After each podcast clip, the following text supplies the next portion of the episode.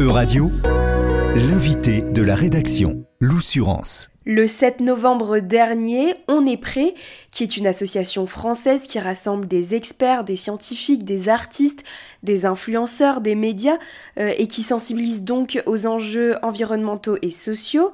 Eh bien, cette association a lancé sa nouvelle campagne Sick of Plastic co-construite avec Surfrider Foundation Europe, Break Free from Plastic et Resilient Foundation. Cette campagne a pour objectif de lutter contre la pollution plastique. Alors pour en parler, je suis avec vous, Magali Payen, vous êtes la fondatrice de On est prêt, donc bonjour. Bonjour. Pouvez-vous nous présenter un peu plus en détail cette campagne? En quoi consiste-t-elle? Oui. Alors cette campagne, elle est déjà née d'une euh, rencontre artistique avec Julie Gauthier. Julie Gauthier qui est championne d'apnée, danseuse et réalisatrice. Et euh, j'ai eu la chance de la rencontrer au Congrès mondial de la nature qui a eu lieu à Marseille en septembre 2021. On était à l'époque en, euh, en, pleine campagne sur la, la sixième extinction de masse. C'était une campagne qui s'appelait Bienvenue en zone sauvage. Et, en fait, de cette rencontre avec Julie, est né ce court métrage qui s'appelle Bakélite, qui est un court métrage de 6 minutes qui parle vraiment de, notre addiction au plastique en tant qu'humain et euh, qui est un court métrage artistique qui est une fable onirique, une histoire d'amour, de fascination entre un géant de plastique et une naïade qui représente l'esprit des océans. Et, euh, et l'idée de Julie de départ, c'est vraiment de toucher un maximum de personnes via ce court métrage et de leur donner envie d'agir justement contre la pollution plastique. Et donc, euh, c'est suite à, ce, à, cette, à cette rencontre qu'on a commencé à investiguer sur le sujet de la pollution plastique, ce que j'appelle une investigation créative, où avoir des experts, des ONG, etc., pour mieux comprendre euh, de quoi on parle. Et euh, je me suis rendu compte en fait de l'ampleur terrifiante de ce, de ce problème qu'est la pollution plastique. Et la, campagne Sick of Plastic donc, est née de là. Et cette campagne Sick of Plastic, comme son nom l'indique, elle a pour vocation de nous alerter sur l'impact du plastique sur notre santé, sur la santé des écosystèmes également, et de proposer des actions pour réduire la production de plastique à la source. C'est vraiment notre enjeu numéro un, de réduire cette production à la source et ensuite de faire tout ce qu'il est possible de faire pour, euh, quand il s'agit des plastiques euh, essentiels, euh, en réduire la toxicité. Et dans un troisième temps, mieux gérer pour les plastiques essentiels qui resteraient dans la circulation les circuits de réutilisation, voire recyclage. Et alors pourquoi faire cette campagne au mois de novembre et plus précisément du 7 novembre jusqu'au 1er décembre? En se coordonnant avec ces associations, donc euh, Surfrider, Break Free from Plastic, on, a vraiment ciblé ce qui se passait d'important dans l'actualité. Il y a l'INC3, c'est l'équivalent de la COP euh, climat, mais pour le plastique. Donc l'INC3 a lieu au Kenya, à Nairobi. Et la vocation de cette rencontre qui rassemble 145 États, c'est d'adopter un traité, un traité contre la pollution plastique.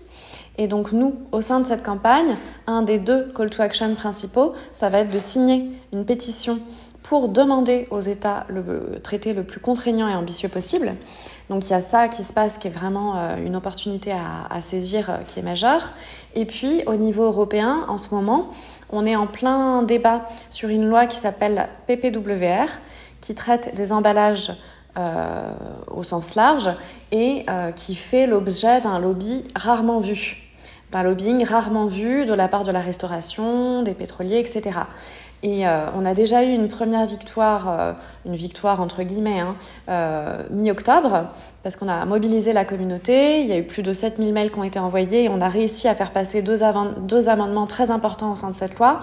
Mais donc, le vote en plénière a lieu fin novembre et là, on va avoir besoin d'interpeller de nouveau très fort. Et justement, quel lien entretenez-vous avec les eurodéputés? Et est-ce que vous avez déjà eu des retours de premiers élus européens depuis le début de cette campagne? Alors euh, oui, en fait, la manière dont on procède, c'est que on cible les, députés qui sont les députés euh, à convaincre, ceux qui hésitent, ceux qui peuvent être convaincus. Et euh, ce sont à ces députés-là qu'on décide d'envoyer les mailings. Donc c'est ce qu'on a fait déjà mi-octobre lors du passage dans la commission Envie, la, commission environnement santé. Et le, la loi à ce moment-là est passée à, à, majorité avec 56 votes pour, euh, une vingtaine de votes contre et puis 6 abstentions si je me souviens bien. Et euh, ce que les, les, députés nous ont dit, c'est que effectivement nos mails avaient vraiment fait une différence à ce moment-là, mais euh, comme je le disais, ça n'est pas gagné et la loi est encore pas, enfin, elle manque encore d'ambition, clairement. Et c'est pour ça qu'il faut vraiment continuer à mettre une pression très forte sur euh, le passage qui va avoir lieu le 21 novembre, normalement, en commission plénière, sachant, comme je le disais, que on a rarement vu un lobbying aussi agressif de la part des grandes entreprises. C'est-à-dire? Ben, En fait, les grandes entreprises arrivent à obtenir euh, des rendez-vous euh, avec des députés euh, et les associations ont beaucoup plus de mal à obtenir ces rendez-vous et à expliquer la problématique scientifique, à expliquer ce qui devrait être mis en place. Donc il y a un véritable déséquilibre d'information dans ce que les députés prennent en compte au moment du vote. Et quel temps fort peut-on retrouver euh, lors de cette campagne? Cette campagne a démarré le 7 novembre avec la sortie du court métrage de Julie. qui renvoie vers le site onestprêt.com slash sick of plastic où on retrouve les différents call to action, à savoir le call, to action pétition pour euh, l'INC3, euh, l'interpellation des parlementaires en vue du 21 novembre sur la loi PPWR, mais aussi un kit pour apprendre à déplastifier sa vie et euh, un kit projection débat. Ce site, il perdurera après, après novembre et il sera mis à jour en fonction des grandes actualités, notamment en vue de l'INC4 qui aura lieu fin avril début mai. Et euh, donc, 7 novembre, il y a eu la sortie de ce tournage avec Julie Gauthier. Le vendredi 10 novembre, on a sorti une vidéo pour expliquer l'enjeu autour de l'INC3 et inviter à signer cette pétition. Euh, mardi 14, on a sorti une opération qui nous a amusé de manière un peu cynique, puisqu'on a proposé à une vingtaine de personnalités de faire des tests sur leurs cheveux pour tester en fait euh, euh, les plastifiants qui étaient à l'intérieur de leur corps. Et, euh, donc on, a dévoilé les résultats ce mardi. C'est assez terrifiant, hein, je, dois le dire. Et en fin de semaine, on va interpeller de nouveau autour de la loi PPWR. Avez-vous un conseil pour nos auditeurs qui souhaitent réduire leur utilisation et leur consommation de plastique? Alors pour euh, réduire drastiquement sa consommation de plastique, bah, c'est bien déjà de, calculer son empreinte plastique, donc de, mieux prendre conscience en fait de tout le plastique qu'il y a autour de nous. Euh, ça peut être marrant de se dire que pendant une journée, on évite de toucher euh, le plastique. pendant une semaine, ne plus en acheter du tout. Donc ce qu'on invite à faire, c'est évidemment devenir zéro déchet le plus possible. Euh, donc ça, il y, a énormément de guides hein, pour ça qui apprennent à le faire.